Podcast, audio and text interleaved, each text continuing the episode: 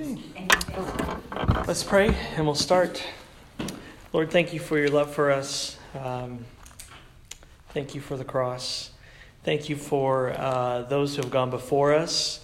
We thank you for the Apostles' Creed. Uh, we thank you for instilling in your church, the, the early church, just a love for truth and theology and doctrine. And thank you for those who labored to craft uh, creeds. And um, we thank you for the beauty of what's expressed in the Apostles' Creed, Lord. So help us as we learn it, uh, talk about it tonight in Jesus' name. Amen. Before we start, I just wanted to kind of talk briefly about something I said in this, this sermon this morning about how the Hebrew consonantal text works, how there's no vowel. So, just to give you an idea of what it might look like for someone back then reading Hebrew, this will be kind of a test, and we'll see if you can read this and figure out what it says.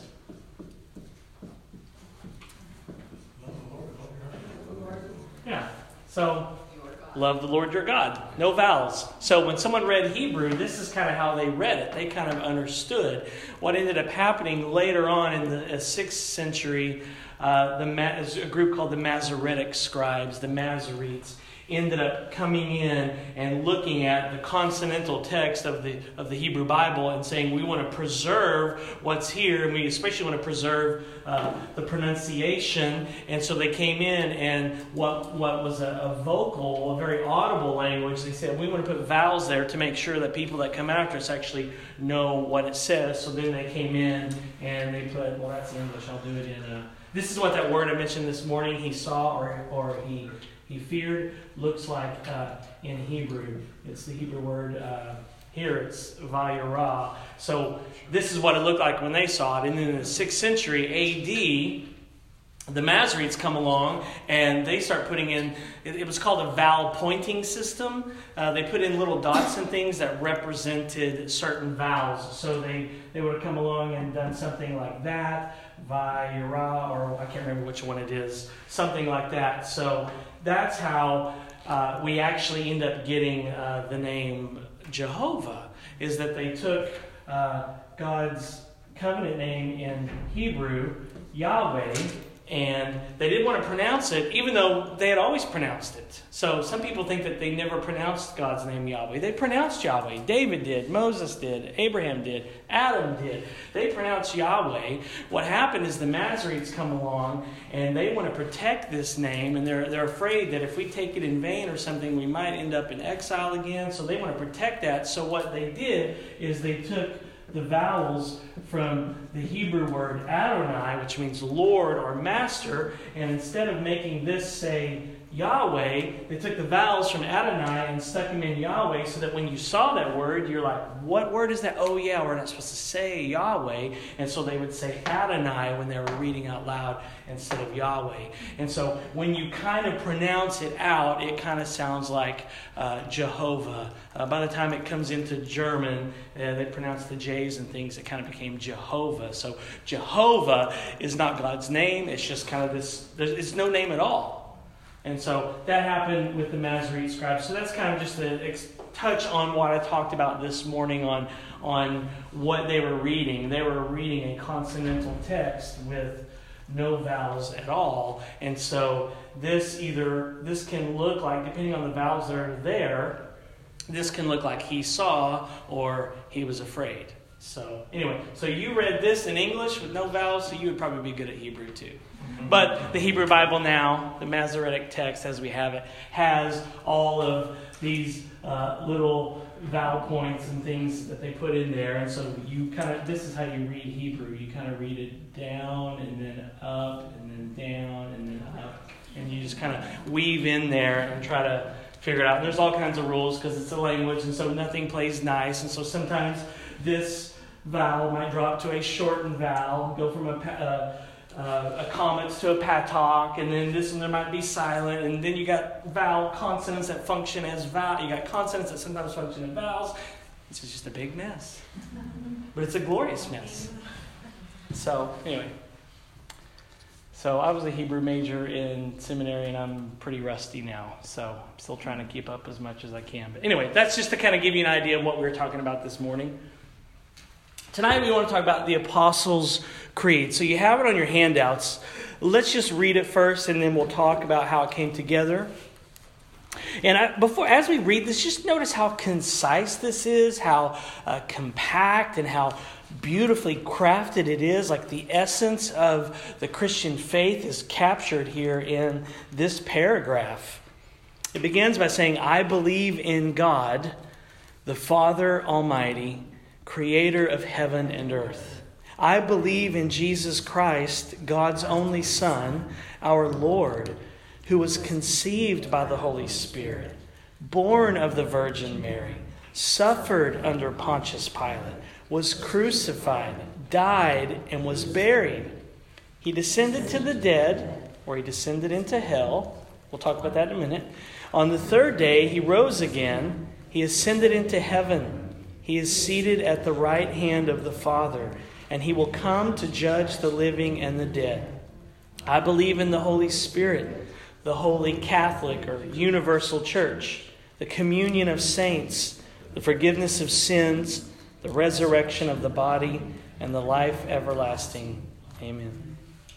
So you'll notice that one phrase there, there's a couple I put in, in parentheses there. We'll talk about that. One of those, the Holy Catholic Church or the Holy Universal. That word Catholic does not mean Roman Catholic as we understand it, it means the universal church. Uh, I grew up in the Methodist church and went to sixth grade camp, and we had to memorize the Apostles' Creed, and they never said anything about this. And I remember thinking, I'm a Methodist, and we believe in the Holy Catholic Church?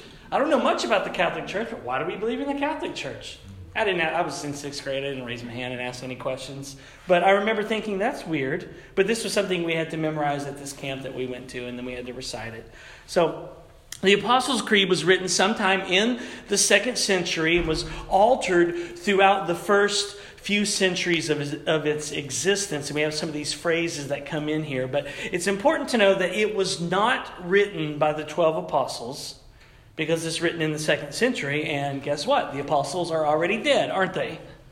So it could not have been written by the 12 apostles if it was written in the second century because they're all dead. But it's called the Apostles' Creed because it's the early church's attempt to give a summary of apostolic teaching. And it's a summary of the 12 apostles' teaching. It, it belongs to all 12 of them, and that's why it's written this way. Another grammar lesson, just what you wanted, right? It's the Apostles' Creed and not the apostles like it belongs to one person. The little apostrophe goes on the end there. It belongs to all of the, of the 12 apostles. It's a summary of their teaching because you remember Jesus picked the 12 apostles or 12 disciples, and then they ended up picking people after them, the bishops that we looked at. And so there was this long line of trustworthiness that truth and, and doctrine and theology was being passed down, not just through random people, but they could trace it back to the 12 apostles and back to Jesus himself. So it's the Apostles' Creed because it's a summary of apostolic doctrine uh, apostolic teaching. It's a summary of really Christian essentials. And so we have a, we have a snapshot in the Apostles' Creed of the essentials of Christianity.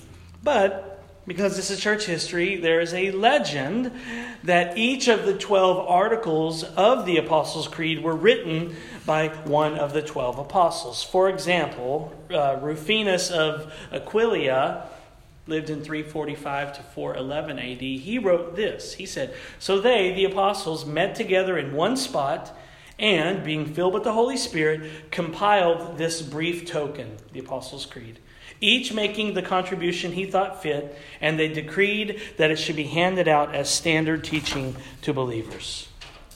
That's what Rufinus said. We'll, we'll, talk about him again. But despite its title, there's no evidence whatsoever that the Apostles' Creed was actually written by the 12 apostles, like Rufinus had said. And so this legend, by the time of the Renaissance, is largely abandoned. People are not believing that the 12 apostles each wrote something. But what's interesting about this creed is that it is widely accepted by most Christians. I learned it in the Methodist Church. I, I would hope that we would affirm it here at Grace. Many traditions and denominations affirm the Apostles' Creed, really more than any other profession of faith. Irenaeus, that we've looked at, believed in it, affirmed it. Tertullian, Origen, men that we have looked at, affirmed various parts of it. John Calvin actually devoted an entire chapter in his Institutes to the Apostles' Creed. I'll read a portion of uh, of it from to you later from John Calvin. So, the Apostles' Creed is actually a variant of an ancient baptismal confession known as the Old Roman Creed. And it, sometimes it was it came. We think the Apostles' Creed came from something that was called the Old uh, Roman Creed. That was circulating. It's also called just the Roman Creed or the Old Roman symbol. So if you're reading church history, you might come across these phrases the Old Roman Creed or the Roman symbol. The Old Roman Creed is believed to have uh, been created in accordance with Jesus' commands in Matthew 28 19, where he said, Therefore, go and make disciples of all nations baptizing them in the name of the Father and of the Son and of the Holy Spirit. So, one of the main uses of the Apostles' Creed in time was that it was used in baptism. Those who were coming to be baptized in the church were asked uh, these questions Do you believe in God the Father Almighty? Do you believe in Jesus Christ, the Son of God, who was born of the Holy Ghost and of Mary the Virgin, who was crucified under Pontius Pilate and died and rose again at the third day, living from among the dead, and ascended unto heaven and sat at the right hand of the Father, and will come to judge the quick and the dead? And do you believe in the Holy Ghost, the Holy Church, and the resurrection of the flesh? And so you kind of see some of the same language that's found in the Apostles' Creed was being used in questions as people came forward to be baptized. And we've talked about this before, but we see an emphasis in stressing very basic Christian doctrine in the early church, according to the Apostles' Creed, especially at baptism. So you kind of fast forward through church history, there are several Reformation catechisms, such as the Heidelberg Catechism, which was written in 1563, Martin Luther's Small Catechism, written in 1529. Both of those use the Apostles' Creed as a way of articulating the basics of the Christian faith. For example, question 22 in the Heidelberg question asks this What then must a Christian believe? And it answers, all that is promised us in the gospel, which the articles of our Catholic and undoubted Christian faith teach us in a summary. Again, the word Catholic there is universal. And then the answer to the next question in the Heidelberg Catechism, uh, question 23, says, What are these articles? And it's the text of the Apostles' Creed. So they, they reply by saying, This is what we're supposed to believe. And so the Heidelberg Catechism, written in 1563, is affirming the Apostles' Creed. The Apostles' Creed also forms the answer to question number 31 of the New City Catechism that we recite every Sunday morning in church. New City Catechism question 31 says, What do we believe by true faith? Answer, everything taught to us in the gospel. The Apostles' Creed expresses what we believe in these words, and then the New City Catechism goes on to recite the Apostles' Creed. But, question, why have creeds at all? Why do we have creeds? Why do we need creeds? If we have the Bible, why do we need creeds? You've probably, Debbie? They're easier to remember. Easier to remember. They're, they're succinct. It, it's, uh, we'll talk about here in just a minute on why that's easy. Because remember, they didn't have copies of the New Testament, most people at this time. So here's a creed that they could memorize as they're dealing with false teachers. Yeah. You probably heard people say this no creed but Christ. You ever heard that? Some people, they don't like creeds. They don't like the Apostles' Creed. They don't like uh, any of the other creeds that came about through church history, the Nicene Creed, etc. And so there's a very popular saying in some circles that says, no creed but Christ. But the irony is, that's a creed in itself, isn't it? Because the word creed simply means I believe. That's what the word means. Creed means I believe. So when someone says no creed but Christ, they're telling you what they believe. So a creed is simply a statement of what someone believes, it's a statement of faith. And so what reasons were there for developing the Apostles' Creed or any of the other creeds that come along? That, and we'll look at some uh, soon in, in the early church. What reasons were they? Well, the main reason is that creeds, number one, they draw up boundaries. Creeds draw up boundaries We'll take this for an example. They drop a boundary around truth about what we can say about God. And, and creeds transmit truth, they transmit doctrine, they transmit theology, they transmit truth. And then they also protest error and false teaching. Here's what one of my church history professors, Dr. Jeff Bingham, says. He says, and I think I've shared this with you before. You cannot trust me to be a gentleman with Scripture on a date by myself, unobserved and unmonitored. You must send a chaperone, tradition. I don't want to date tradition, but Scripture. I am interested in having a relationship with Scripture, but in order for it to be fruitful, I have to bring in tradition. Tradition helps me stay in the straight and narrow. He's saying, You can't trust me on a date with just the Bible by itself, without a chaperone, tradition, church history, creeds, and councils. Because if I'm all alone with my Bible, I'm going to come up with some wacky interpretations. Now, he's not saying that we shouldn't read the Bible on our own. He's just saying we shouldn't exclusively read the Bible on our own. Without the church community and without the community of faith throughout church history. Because I've told you before, I had two friends in college who came to me and said, We've been reading Revelation 11 and we think we're the two witnesses that are mentioned in Revelation 11. And I was like, You're not the two witnesses. so we need a chaperone when we read Scripture. Because left to ourselves, we can come up with some wacky interpretations. So we need chaperones when we read the Bible. We need tradition, we need church history, we need uh, elders, and, and, we need a statement of faith in our church. Uh, we need the community of God, the church body. Uh, we need the traditions that have been passed down to us in the creeds and councils of church history. I mean, even our own statement of faith here at Grace can function as a chaperone when we read the Bible. And so if somebody comes up with some wacky interpretation and they say, I don't believe that God is triune.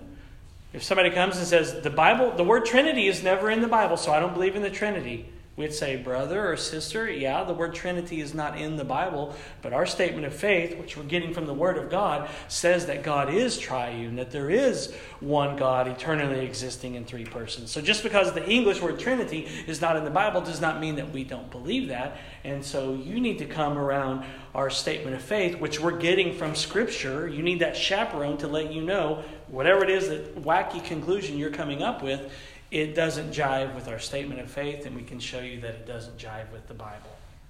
And so when I when he mentions chaperones, this is what he's talking about. He's talking about not just reading the Bible all by ourselves without input from other people because we can be dangerous. You maybe you did this as an early Christian, read the Bible and thought, "Oh, this verse means this."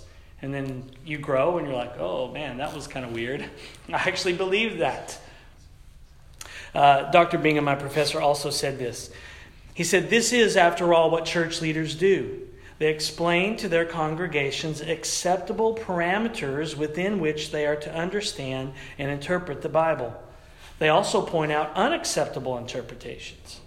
Good theology doesn't just happen. Church leaders who care for their congregations don't allow unacceptable thinking about the Trinity and Christ's person to go unchecked.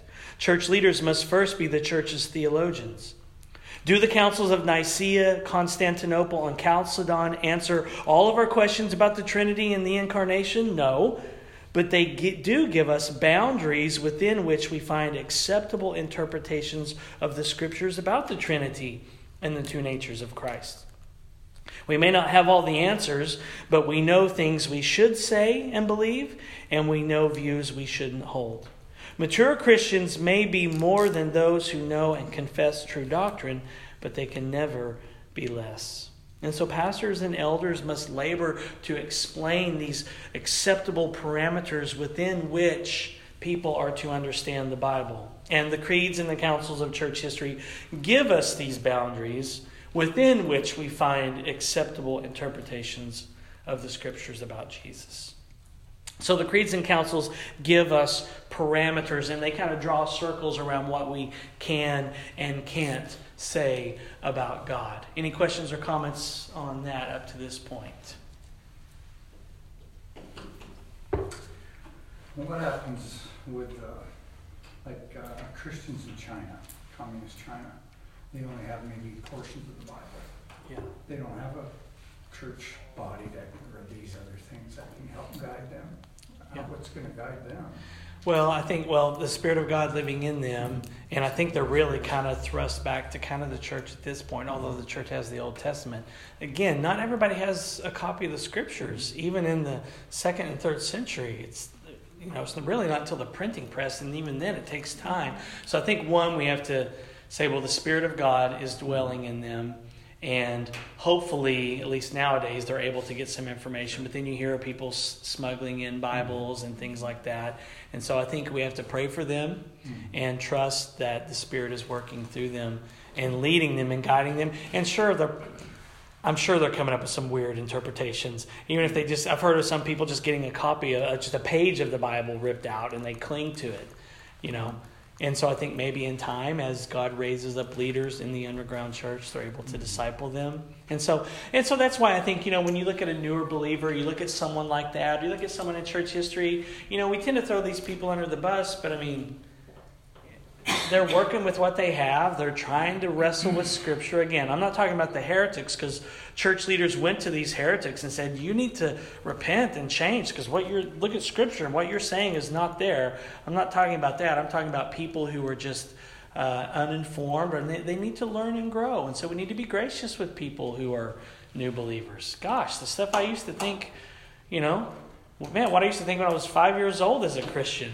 I'm, you know, it's taken me years to really understand the gospel. And so I'm not going to be so judgmental on some people. And so, especially in that context, I think, you know, there's grace for, for them and what they're going through. And we just trust that the Spirit is working.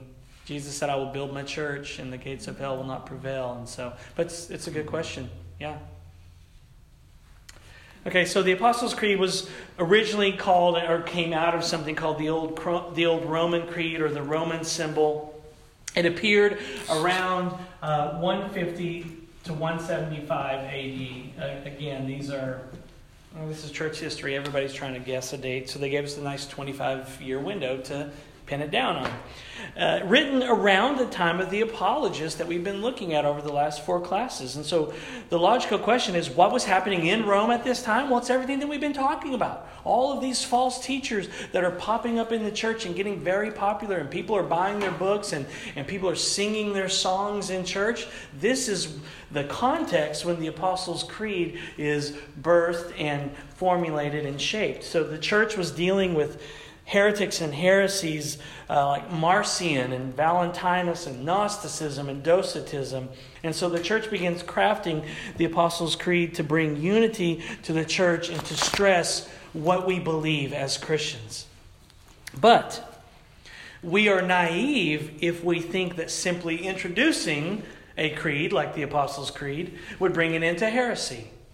If we think that way, then we are too optimistic about the nature of heresy and how persistent heretics can be because heretics don't cry uncle every time a new creed comes out. They don't.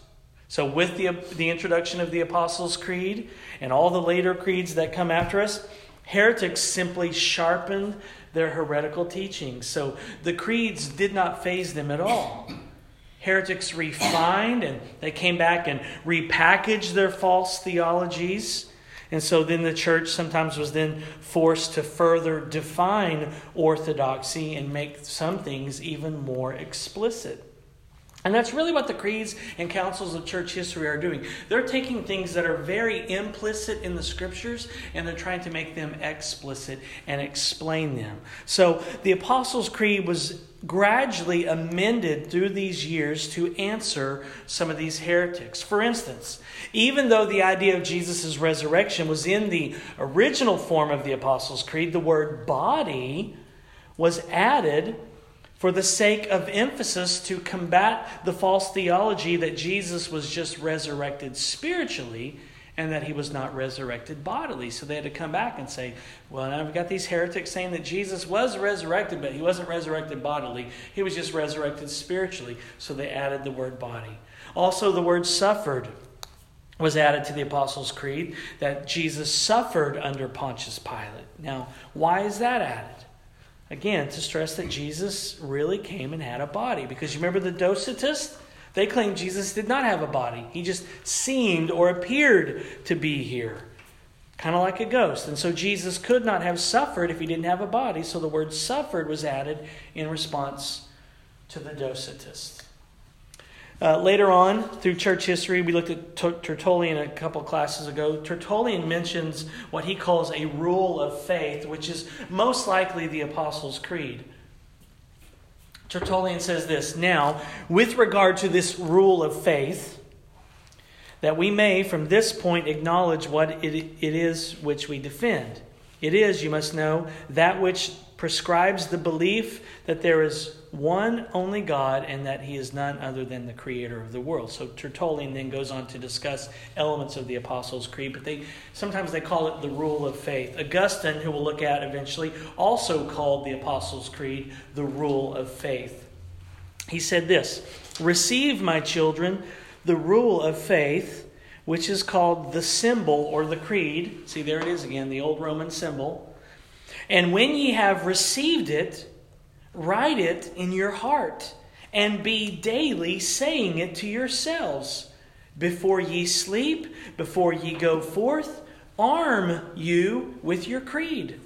The creed no man writes so as it may be able to be read, but for the rehearsal of it. In other words, he's saying, We just didn't write this creed so we can read it. He said, We wrote this creed so that we can rehearse it lest haply forgetfulness obliterate what care hath delivered. Let your memory be your record roll. What ye are about to hear, that are ye to believe. And what ye shall have believed, that are about to give back with your tongue. For the apostle says, With the heart man believeth unto righteousness, and with the mouth confession is made unto salvation. For this is the creed which ye are to rehearse and to repeat in answer these words which ye have heard are in the divine scriptures, scattered up and down, but thence gathered and reduced into one, that the memory of slow persons might not be distressed. I like that. So you struggle to remember truths, you struggle to hear what your pastor says on Sunday, you struggle to believe. Here, we put the creed of what you're supposed to believe as a condition. We've, as a Christian, we've condensed it down for you if you're really slow.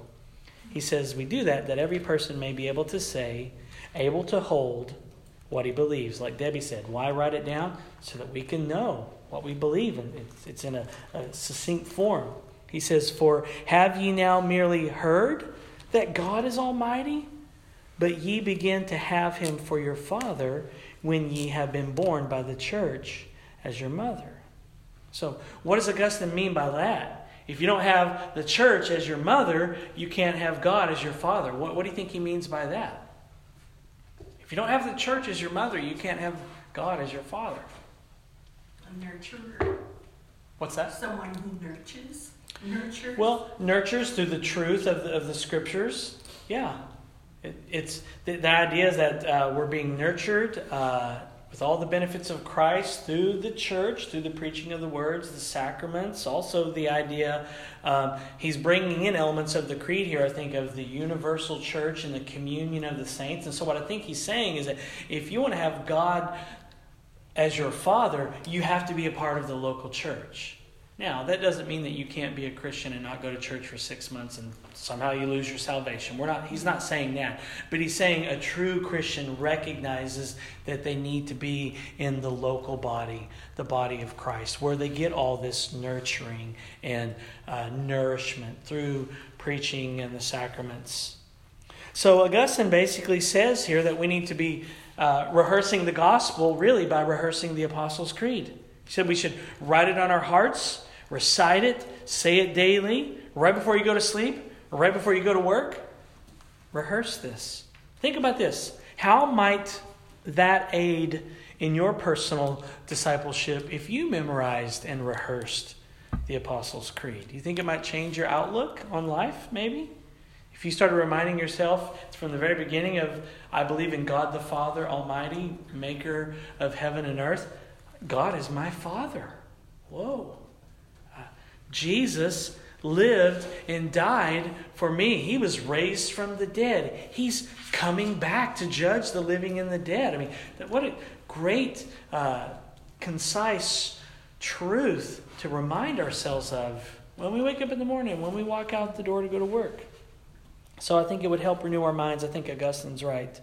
So the Apostles' Creed was not just polemical to deny heresy and to combat these heretics, it was also written to encourage believers with basic Christian doctrine because these people didn't have access to all of the New Testament scriptures just yet. Some did. They're starting to be copied and written around, but sometimes you just had a copy at your church. So the Apostles' Creed aided believers in refreshing their hearts as they rehearsed these truths and in defending truth and denying heresy. Christians were armed with the basic truths of Christianity so that if they did meet a Gnostic at Starbucks and the Gnostic said, Well, all creation is bad, well, their ears would perk up, and the Christian could recall the very first words of the Creed I believe in God, the Father Almighty, the maker of heaven and earth. Hmm. I don't. What this guy is saying about the earth being bad? No, God made the earth, and so it equipped Christians to defend the faith against heresy. Uh, the first few words right there, the first three words, I believe in, remind us that we are a people of faith. Like we talked about this morning, we walk by what? Faith, not by sight. We see this at the very beginning of the Apostles' Creed, stressing that we are a people of faith, we are a people who trust uh, we have a statement of faith, and so we confess what we believe. We confess that we are God's redeemed children. And He has caused us to see the truths that are expressed in the Apostle Creed and the, the Apostles' Creed and the, those others that we will look at. He has caused us to see that these are believable and they're very beautiful. For instance, that phrase, God the Father Almighty, maker of heaven and earth. Now, why does the, the creed begin with God the Father, maker of all things? I mean, who might this be addressing? You remember Marcion we looked at? Marcion believed that there were two gods. There was the wrathful, judgmental God in the Old Testament, and then there was the very good, gracious, kind, merciful, gentle God of the New Testament who never ruffled your feathers and never called you out on your sin. He's just so nice. That's what Marcion believed. Marcion thought that the Jews and their scriptures, the Old Testament, had zero value because it's just full of this wrathful God. And so, if you remember, Marcion's Bible only had a chopped up version of Luke's gospel and the 10 letters of Paul. That's all he had. We'll talk about Marcion when we uh, talk about uh, the New Testament canon next week and the weeks that follow. But Marcion hated all of the laws of the Old Testament. He was influenced by Gnosticism, if you recall, which proposes this dualistic understanding of life. Remember, Gnosticism teaches that the physical world is evil, it's bad, and only the spiritual realm is good. And so Marcion was influenced by Gnosticism. He didn't embrace it all the way, but he was heavily influenced by it. And he applied this kind of dualism to the Bible. The God of the Old Testament is wrathful and angry, out for vengeance. He's bad. God of the New Testament uh, is kind and, and, gentle, and he just brings a message of love. Um, that leads us then to also um, the uh, Gnostics. You remember, um, the Gnostics believe that there's one supreme God, the Father, who has nothing to do with the material world because it's bad and terrible and stinky and rotten. And he's completely unknown, and you can't know him unless the Gnostics give you that special knowledge. And they said, God, uh, his name is Bythos, which is the Greek word for deep. He's very deep and profound, and you can't get to know him. And so they said, He's the good God, and the bad God is this God called the demiurge, who's Yahweh the Father uh, was the good God. Yahweh, the demiurge, is the bad God because he likes the material world. And so, right off the bat, we see the Apostles' Creed addressing and refuting the heresies of Marcion and the Gnostics.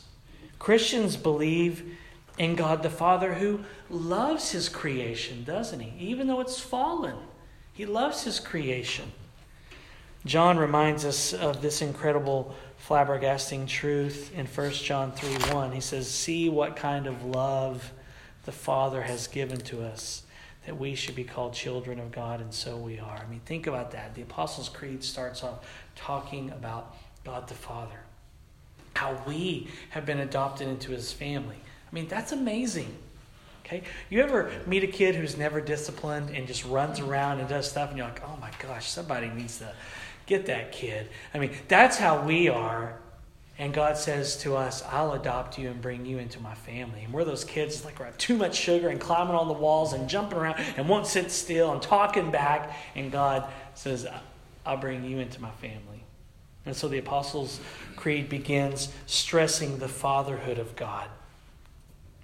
In his book, Knowing God, J.I. Packer tells us that the highest privilege of the gospel is adoption, that we've been adopted into God's family and have him as father. Here's what Packer says He says, Adoption is the highest privilege that the gospel offers, higher even than justification.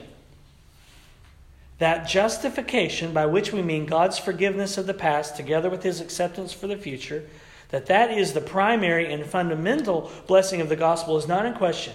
Justification is the primary blessing because it meets our primary spiritual need. We all stand by nature under God's judgment. His law condemns us. Guilt gnaws at us, making us restless, miserable, and in our lucid moments, afraid. We have no peace in ourselves because we have no peace with our Maker. So we need the forgiveness of our sins and the assurance of a restored relationship with God more than we need anything else in the world. And this, the gospel, offers us before it offers us anything else. But contrast this now, Packer says, with adoption. Adoption is a family idea, conceived in terms of love and viewing God as Father. In adoption, God takes us into his family and fellowship. He establishes us as his children and heirs. Closeness, affection, and generosity are at the heart of the relationship. To be right with God the judge is a great thing, but to be loved and cared for by God the Father is greater. So here's what Packer is saying justification, as John Calvin said, it's the hinge on which all of our theology hangs. That God looks at us and declares us righteousness because of what Jesus has done and we're forgiven. He says, I mean, that is it. But adoption is even greater because is this would it be good if God said to you, You're declared righteous, you're forgiven, I never want to see you again? or you're declared righteous, you're forgiven, you're family, you're my children, and now you're an heir, an heir with Christ. All that I have is yours. The inheritance is yours. Everything in my will now belongs to you. Which one's greater? Well, adoption is, and that's Packer's idea. And that's the wonderful phrase that the Apostles' Creed begins with I believe in God the Father Almighty, the maker of heaven and earth. And our Father is Almighty. He's not just a soft pushover. Sometimes you have these TV sitcom dads, and you know, and the family just kind of pushes them over, and everybody gets their way, and, and the man has no spine, and he's just kind of walked on. That's not our Father. Our Father is Almighty. He made heaven and earth. Questions or comments before we look at the phrase, He descended into hell? You probably have questions about that. Debbie? the Gnostics believed created the heavens and the earth. they believed that uh, the demiurge did. So they said the demiurge is Yahweh. And so the father is Bythos, he's different. And Yahweh, the guy in the Old Testament, like he's the guy who created it, and so that was their understanding. So the father to them was Bythos, who was, you know, otherworldly, and Yahweh was the one who created this world, and he's the one that's he's the one to blame for everything. Why you know, when you turn 47, you wake up and you're like, why does my knee hurt? I did nothing in my sleep, but my knee hurts. The Gnostics would have said, see, that's Yahweh's fault. Yeah. All right, let's look at the phrase that's included here. And at the beginning of your notes, I put it in uh, parentheses there. Uh, he descended to the dead, or he descended into hell. The earliest reference that we can find to this phrase descended into hell is probably around the middle of the third century or the early fourth century, perhaps. It does not mean that this phrase was original in the Apostles' Creed. We don't know uh, when the original was written because this is church history and the dates, as we've seen, are flexible. But the phrase, he descended into hell, appears to be a later addition. So let's fast forward now to the fourth century. And by this time, there were several versions of different creeds floating around the church. And in 395, a man named Rufinus, that I mentioned earlier, uh, he wrote a commentary on one of those creeds called the Aquilian Creed. And Rufinus is the guy who claimed that each of the 12 apostles contributed a phrase to the Apostles' Creed. But Rufinus did something else that forever changed our understanding of what is known as the Apostles' Creed. Rufinus, that rascal, changed the words of the creed regarding the descent clause, that he descended. Instead of using the word that Christ descended to the lower regions or the grave, he used the word for hell. And he even admits that he changed the wording. He says this, but it should be known that the clause, he descended into hell, is not added in the creed of the Roman church or the old Roman creed. Neither is it in that of the Oriental churches. So he's admitting it wasn't in the old Roman creed where the Apostles' Creed was based from. He's admitting there in writing that it's not original. But from that point on, this new phrase, he descended into hell, stuck because that's how church history works, right?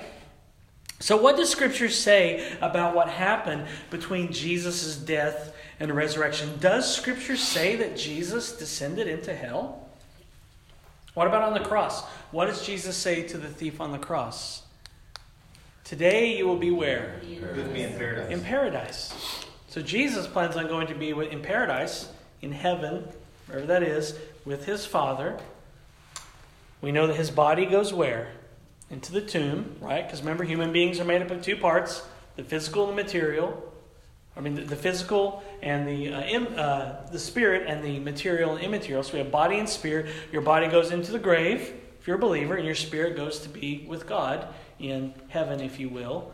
Uh, wherever that is, in the spirit somewhere. And so that happened to Jesus. So he dies, his body goes into the grave, his spirit, along with the spirit of the thief on the cross, goes to be with God the Father. So if Jesus does go to hell after death, as some Christians believe, when does he go to hell? Or does he go to hell at all? I would say that Jesus did not go to hell. First, where did the idea of Jesus descending to hell come from? Can you think of any passages in Scripture?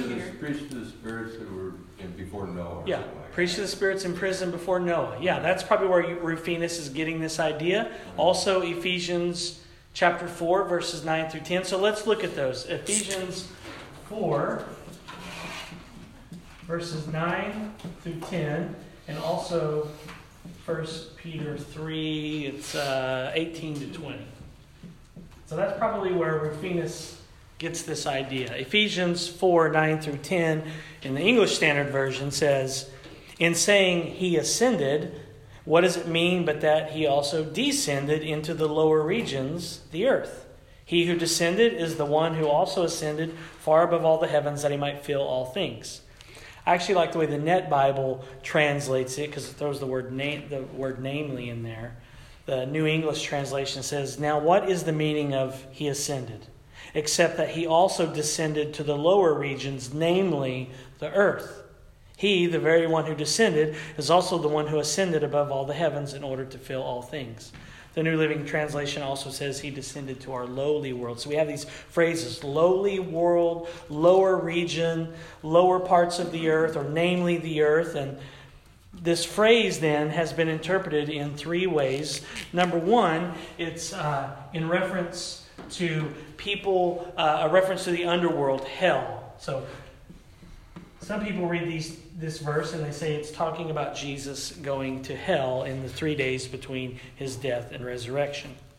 Second way to translate this phrase of the earth, he descended to the earth or descended to the lower parts, is namely the earth. Take it as that. Let's talk about how he came to earth in the incarnation. Okay? And then the third view we're going to look at is that he, the Spirit, uh, descended at Pentecost. So we're going to, I'll unpack these three real quick. So he either descended to hell, actually, or he just came to the earth, or it's talking about what happened at Pentecost. So uh, I think this is what Paul is saying in Ephesians 4 that he descended. He that descended is also the one who ascended and went back to the Father. So he's saying, when Paul says the one who ascended, to heaven is also the one who descended, meaning he descended in his incarnation, and after his resurrection, he ascended. Uh, some people think he descended, let's do a different color. We're getting fancy. he descended to, uh, actually, it would be after his death, so do it this way. He descended to hell for three days, and then after that, he went to be with the Father. And then the third option is Pentecost, that the Holy Spirit descended upon the church at Pentecost. So Jesus ascended, actually,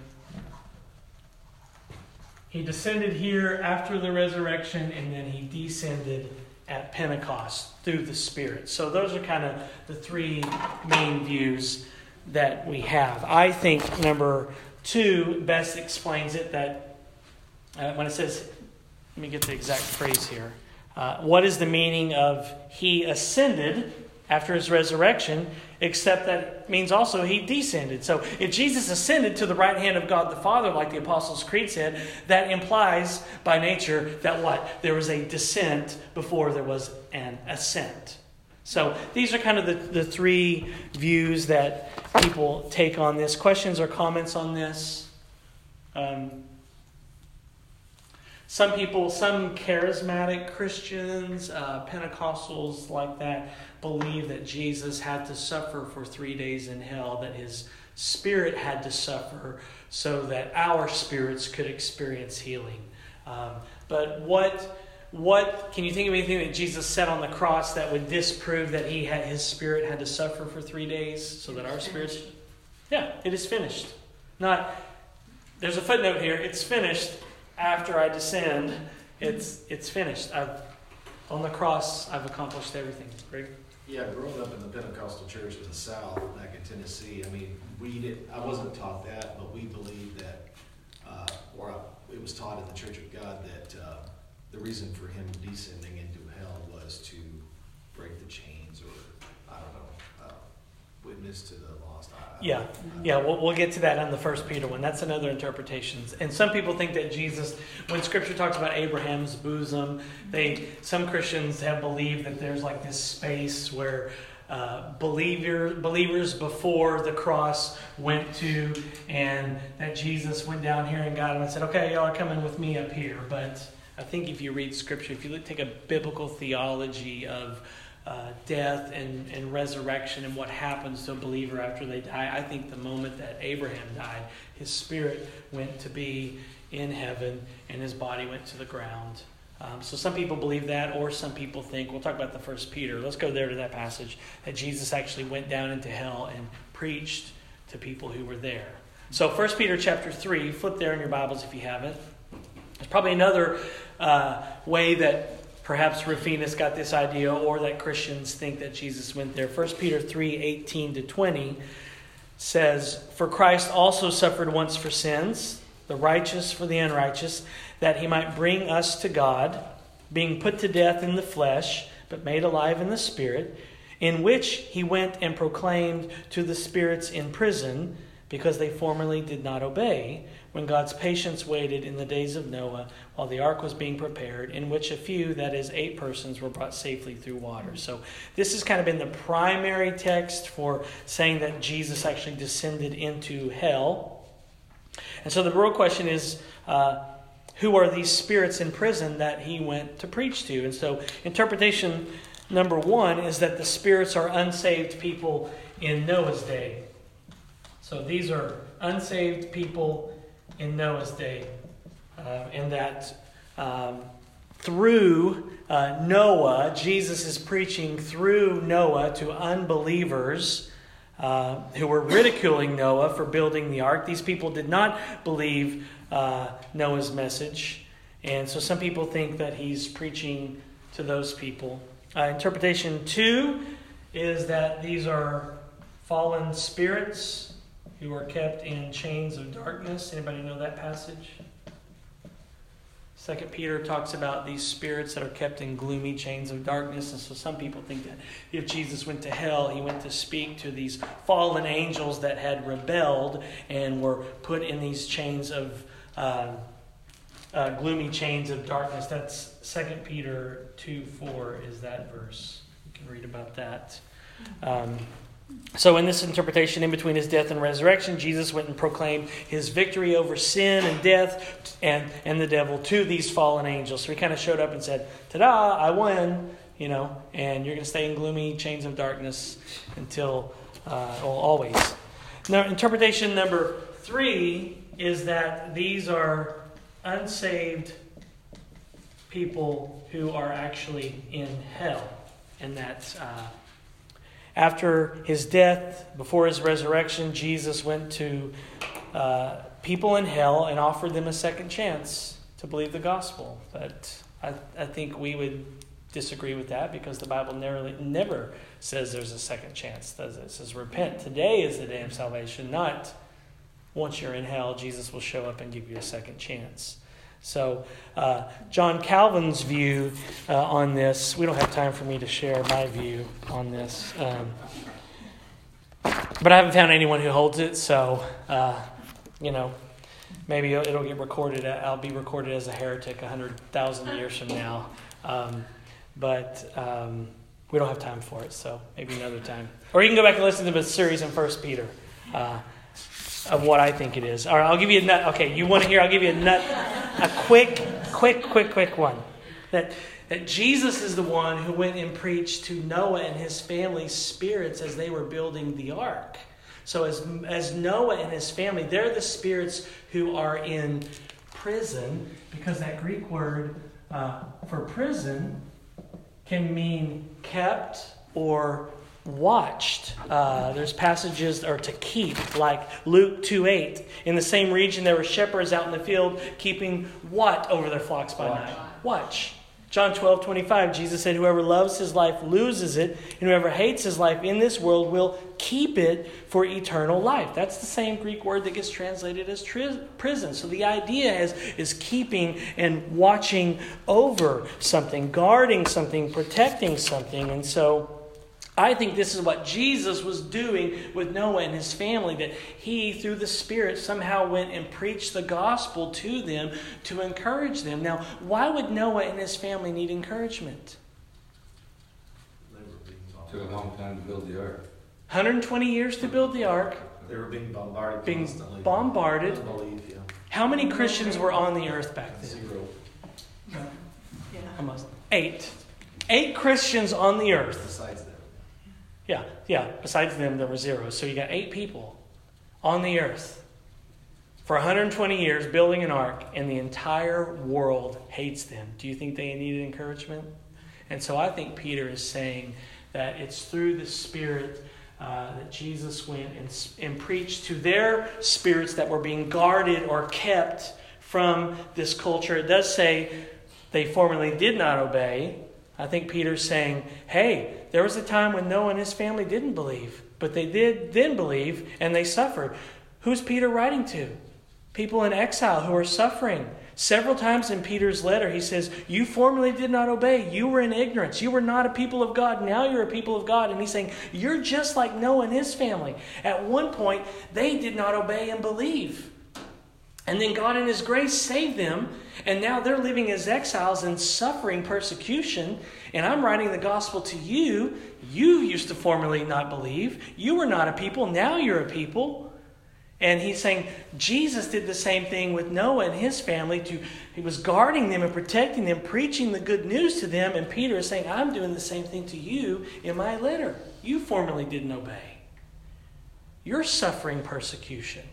Anyway, that's my wild and crazy idea. I haven't found anybody who believes it. So if I'm called a heretic a thousand years from now, so be it. So there you go. There's my uh, wild and crazy interpretation. Uh, you're probably better off going with John Calvin. So let me read John Calvin and not my crazy idea. If you want to go back, you can you can listen to a sermon I preached on that.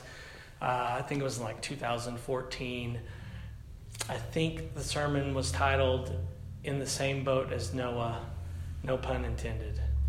I think something like that. So you can go back and I might explain it a little more. Uh, John Calvin is what he's saying and taking this phrase in his Institutes, where he's explaining this phrase that Jesus descended into hell, essentially is saying that Jesus went through hell on the cross, that he felt, it felt like hell to him. He felt abandoned by his Father, he felt rejected, and it was hell on earth for him. So let me read. It's kind of a lengthy quote, but you're better to leave with Calvin's thoughts than my heretical view on this passage. Consequently, he says, we must look for a more convincing explanation of this clause. He descended into hell. God's word furnishes us with one which is not only good and holy, but is full of much consolation. Nothing would have been achieved if Jesus Christ had simply endured bodily death. It was necessary for him to feel the severity of God's judgment, that he might step between and by satisfying his wrath somehow prevent it from falling upon us. It was thus necessary for him to fight hand to hand the powers of hell and the terror of everlasting death.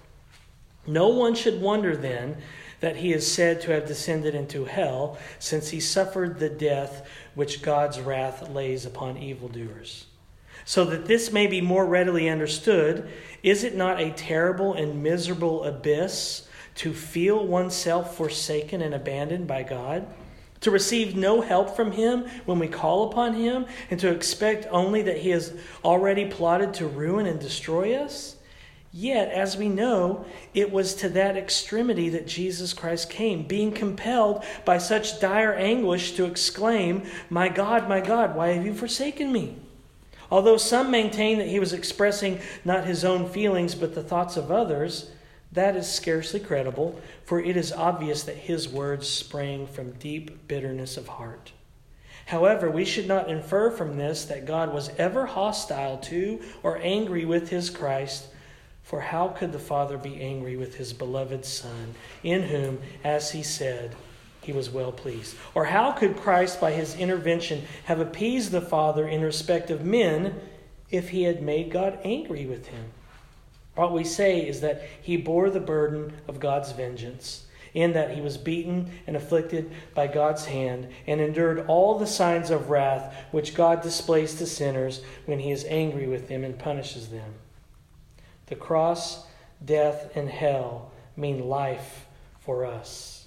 God's Son was in hell, but that man is lifted up to heaven. And I think that's really the heart of the clause is that Jesus experienced absolute hell on the cross when he took our sins upon himself and died as a substitute in our place. So I don't think he. Um, went to any fallen spirits and preached them. I don't think he preached any unsaved in hell. When he descended, if you take the phrase he descended into hell and not he descended to the earth, I think that's what you get. So some some copies uh, of the Apostles' Creed will say he descended to uh, what's it say here? He descended to. Um, he descended to the dead, or he descended into hell. So um, I think he descended to the earth, and on the cross, he experienced absolute hell on uh, our behalf. So, anyway, questions or comments? Take time to read through the Apostles' Creed, um, memorize it, rehearse it. It's a summary of what we believe. Questions or comments? Isn't there paradise? I remember teaching about paradise had two sides to it. Kind of the well the old testament the hebrew idea of death is is that you know you have you have like uh, sheol which was the grave and you had like the righteous in one spot and the unrighteous in the other. And so some people have have thought that. The old testament understanding was just that you died and went down there somewhere and uh, and they believed in justice and retribution so they realized the unrighteous must be must be punished. So they're there somewhere, and the righteous are down there in, in somewhere, and they're with God, they're with Yahweh. And so that was kind of the understanding, probably where you, you get to perhaps. Um, I think once you get the New Testament canon written, then you get a biblical theology of the afterlife. I think uh, Scripture points us to the fact that when we die, our spirits go to be in heaven. Uh, the unbeliever goes into some place of torment, some kind of hell, while they while where they await a real resurrection of their body, and then where they will be placed into hell forever. And so, yeah. Anyway. What do you do with the parable of Lazarus and, you know, the, the rich man and Lazarus, the bosom of Abraham? What do you do with that? I think I haven't read it in a while. I was going to read it last week. Um, it's my understanding that kind of the that's their their worldview at that point Right. would be that if I mean, you could, quote from Jesus. I mean, Yeah, if that- It, I've often wondered, is it a parable or is it a true story? yeah, I mean, I, I don't know which way to take it. off the top of my head, and I didn't read it this week, and I wish I would have now. But I've already said I'm a heretic tonight, so I think it's it's a parable, Okay. you know. And I think the point of it is is that mankind is so sinful that even if somebody came back from the grave, Exactly. they they still wouldn't. Yeah, I love that. And so I think he's dealing with their framework and their worldview, you know. Uh, Okay. is, is my best guess off the top of my head, having not having read it in a while. Yeah, Um, fair enough. so, but you're an elder here, and I already told you I'm a heretic. Yeah. So, what do we do? Okay, Yeah, that's the thing to say, that's okay. yeah. All right. Well, let's pray. Uh, there's little kids wanting in, so hands above the door like zombies. let's pray. Lord, thank you for your love. Thank you that we grow and learn, Lord. Thank you that we never arrive. Uh, keep us uh, from error, Lord. May we learn from church history, Lord. If we're wrong about something, may we be humble to admit it and to say we don't know and that we need to change our view or soften an edge here or there, Lord. So help us uh, continue to make us more like your Son. Thank you for your Son. Thank you for all that he endured on our behalf on the cross. Thank you for his resurrection. Thank you that he's seated at your right hand and he's coming back again one day to judge the living and the dead. And thank you when he comes again, we will hear the words He's righteous. Enter into the joy of your master. In Jesus' name, amen.